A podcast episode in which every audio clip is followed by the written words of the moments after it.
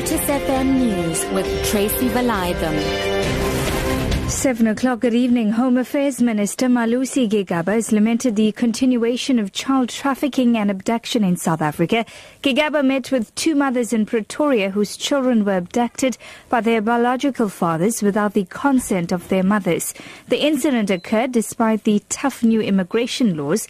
Gigaba says stern action will be taken. We have assured the families that we are going to leave no stone unturned to ensure that the children are brought back home and that in the instance that there are any officials of state that were involved in colluding with these fathers to travel with the minors without authorization that those um, officials are going to be brought to book and um, we will further take disciplinary action against them in terms of the public service regulations.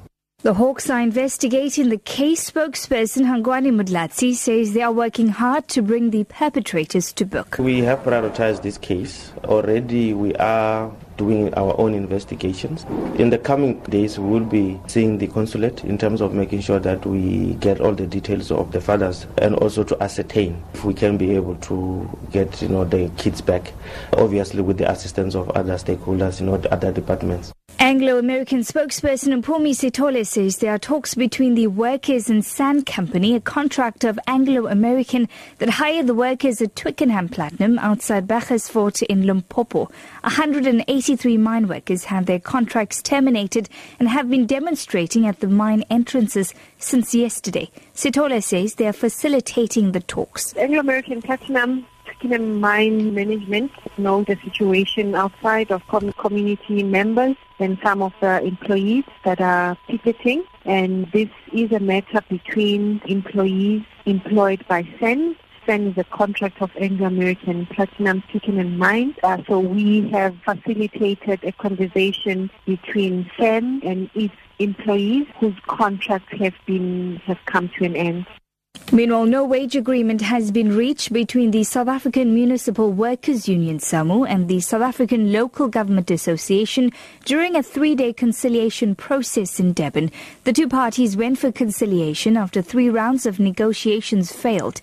SAMWU is demanding an 11% wage hike, while SALGA is offering 5.9%. SAMWU General Secretary Walter Theledi. The conciliation didn't go very well because we're still far apart. But in any case, what the mediator said to all parties was that uh, he will be going to try and draft a proposal to all parties concerned.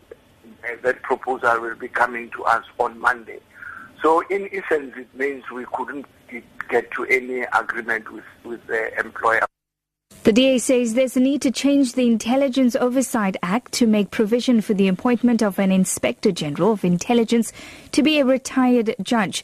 This is Parliament's Joint Standing Committee on Intelligence recommended the committee's former chairperson, Cecil Burgess, to be appointed to the position. The report recommending his appointment is not yet been considered by the National Assembly, which will need a two-thirds majority to pass the resolution for Burgess's appointment.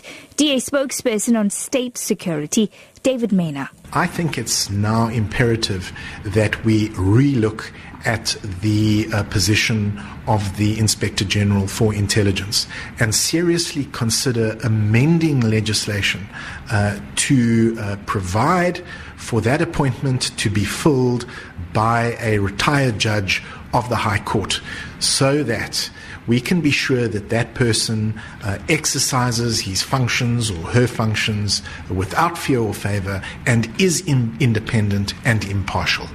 Your top story this hour Home Affairs Minister Malusi Gigaba has lamented the continuation of a child trafficking and abduction in South Africa. For Lotus FM News, I'm Tracy Valaydham. I'll be back with your final news update at 8.